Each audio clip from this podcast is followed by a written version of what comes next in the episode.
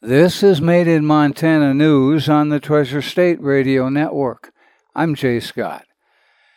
City Commissioner and labor leader Eric Feaver has died.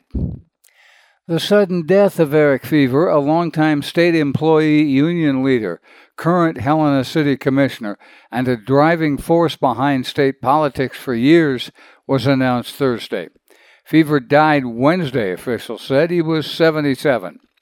Feaver's death was announced at Thursday's hometown Helena meeting, a grassroots group which Feaver frequently attended.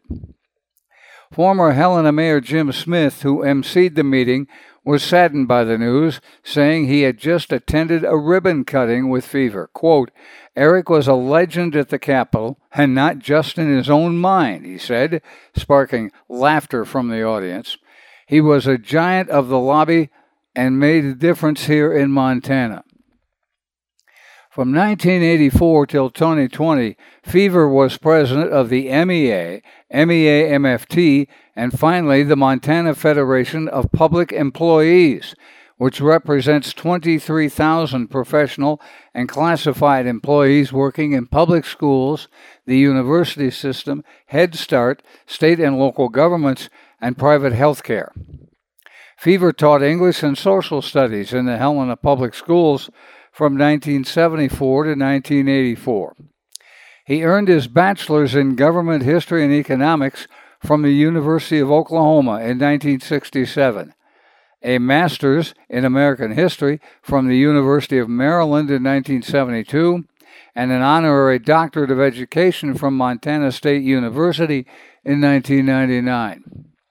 Although he was a conscientious objector, Feaver served as a combat medic with the U.S. Army's 3rd Brigade, 4th Infantry Division during the Vietnam War from 1969 to 1970. A father and son who operated a Helena Valley quarter horse breeding operation were sentenced Wednesday for felony aggravated animal cruelty and ordered to pay the county over $323,000 in restitution for caring for 58 horses taken from their property more than a year ago. The three hour sentencing hearing for Robert and Alan Erickson sometimes turned caustic. It was before Lewis and Clark County District Judge Kathy Seeley. The two received a six year sentence in which the Ericksons could not own or care for horses. The horses removed from their property will not be returned and will be given new homes, and there would not be any early release from the six year deferred sentence. The Ericksons ran a quarter horse breeding operation that was raided by the Lewis and Clark County Sheriff's Office on June 1st of 2021. Nearly 60 horses were seized by sheriff's deputies, a U.S. Forest Service ranger, and a Department of Livestock employee they were relocated to the Lewis and Clark County Fairgrounds. Veterinarians determined many of the horses showed signs of neglect. Horses were found with lacerations, hernias, lower back injuries, cracked hooves, and extensive matting. One of the horses had to be euthanized as a result of the neglect. Equine veterinarian Jamie Clark, who had cared for the horses on behalf of the county, describes some of the horses as being geriatric, unlikely to be useful in any capacity besides a pasture ornament that can be petted and loved. Lewis and Clark Deputy County Attorney Fallon Stanton was pleased with the judge's decision. Robert Erickson's attorney, Carl Jensen, said his clients plan to appeal. After 14 months of study, state lawmakers still can't agree on how to regulate facial recognition technology. At an Economic Interim Affairs Committee meeting, a draft of a bill was proposed to the committee that would put significant safeguards on how agencies in the state, say the Department of Justice, can use the technology. While members disagreed on the specifics, the group's consensus was that something needs to be done. The proposed bill deals solely with government use of facial recognition technology, with a focus on law enforcement. Under the proposal, state and local governments could only use the technology with a warrant or a court order to investigate serious crimes or missing or endangered persons. The law would prevent police from using a facial recognition system to establish probable cause in a criminal investigation. It would also require agencies looking to use the technology to notify the legislature of their intent and for the agencies using the technology to permanently delete the data after it's used. The bill would not ban private companies like the controversial Clearview AI, which maintains facial recognition databases from operating in Montana. Clearview AI compiles biometric data from public databases such as newspapers and social media sites. It has been banned in Australia and Canada. The technology is essentially unregulated in Montana and on the federal level. Currently, the technology is used in Montana for things like unemployment fraud protection at the Department of Labor and Industry and some criminal investigations by the State Department of Justice. E.J. Redding, a lobbyist for Clearview AI, told the committee that the company supports limits on the technology but does not want to limit law enforcement too much. Facial recognition technology, he said, quote, is improving every day, and the last thing that we would like to see is tying the hands of law enforcement to use an emerging technology at a time when there's more crime, more opportunities, more need for investigatory tools to put the bad guys away. Committee Chairman Senator Ken Bogner, the Republican from Miles City, said that something must be done so that the committee can present something to the next legislative session. Senator Jason Ellsworth, a Republican from Hamilton, agreed there should be stricter measures than what the bill is proposing, but reiterated Bogner's point that something needs to be done.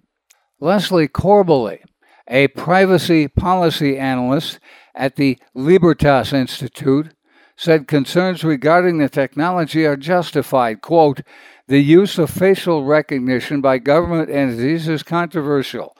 To guard against government abuse of facial recognition technology, we need legislative guidelines. Corbally said those guidelines should focus on the warrant process rather than specific technologies. Even though innovation moves faster than the ability to legislate, the process remains unchanged. The next step for the committee will be hearing feedback on the bill proposed from state agencies. The committee has until September to vote on the proposal. The state of Montana is asking for help from the Federal Emergency Management Agency for individuals facing substantial losses from the flooding that devastated parts of south central Montana. The request from Governor Greg Gianforte said that a preliminary evaluation shows there were 23 majorly damaged or destroyed residences in Carbon County, 53 in Park, and 39 in Stilwell County. The letter estimates 115 primary residents were either majorly damaged or destroyed, quote, with some completely washed away, according to preliminary data. Most people, even those living in floodplains, don't have flood insurance because of its expense. Normal household insurance and renter policies do not cover damage from flooding. In the flooding that hit Montana last week, homes that were damaged were also outside the areas that are normally expected to flood. Flooding across the region last week has resulted in the landfill in Billings seeing more traffic and material. As the rivers receded last week, many of the homes, roads, and structures became waste.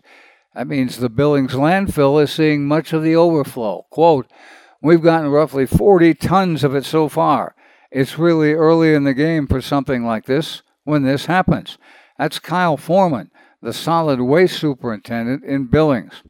Quote, I suspect here, probably by the end of the week, we should start to see a lot of the hauling activity pick up.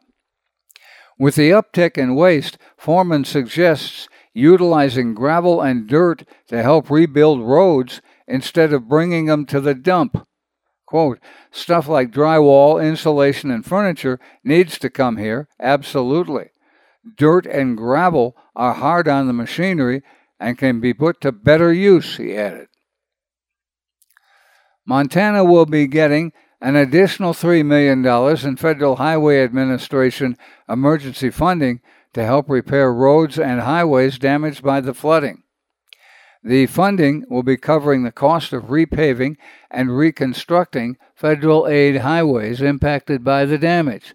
That's according to a release from Senators Jon Tester and Steve Daines and Congressman Matt Rosendale.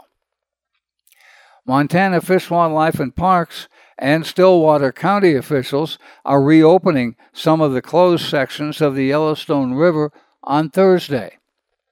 Several FWP sites along the river are closed or have restricted access while crews assess and repair those sites.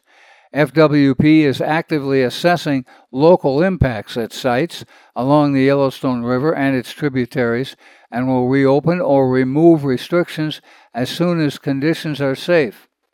Visitors can find the latest information on the FWP website. In Stillwater County, closures, however, are still in place for the Stillwater River.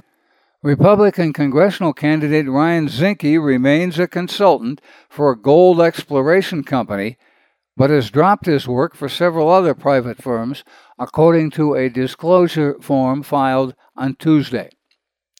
The former congressman's latest financial disclosure reported income of between $370,000 and $486,000 so far this year, most of which comes from consulting work and rental income. Zinke has continued to work for U.S. Gold Corporation this year, according to the report. The firm calls itself a U.S. focused gold exploration and development company active in Wyoming, Nevada, and Idaho. He's being paid $68,000 a year for that work. Zinke's opponents have cited his family's out of state properties to claim he isn't actually a Montana resident. The Whitefish native has maintained that his primary residence remains in Whitefish, despite his wife claiming California residency for tax purposes. The Chippewa Cree tribe has harvested its first bison in decades. Members of the Rocky Boy Buffalo Project Board used a firearm to harvest the bison. The Buffalo Project, which manages the tribe's herd, donated 80 pounds of bison meat to the upcoming Youth Powwow and the remaining 380 pounds to the tribe's food bank. Quote, We're just elated. That's Jason Belcourt, the tribe's sustainability coordinator. We wanted to give this buffalo back to the community, and what better way to do it? Bison haven't roamed the Rocky Boy Reservation in over 20 years. Native Americans used bison for food, shelter, clothing, and ceremony, but in the 1800s, white settlers killed millions of bison, hoping to devastate native communities that relied on them. Belcourt says the Rocky Boy Buffalo Project has big plans. In three years, they hope to grow the herd to 30 head, and in 10 or 15 years, they hope to have 150. If you want to hear this report again, please check the podcast on our Treasure State Radio or KGRT DB web pages. Made in Montana News is podcast worldwide with listeners in 46 U.S. states and Canadian provinces in 24 countries on six continents. We also post our stories on Facebook.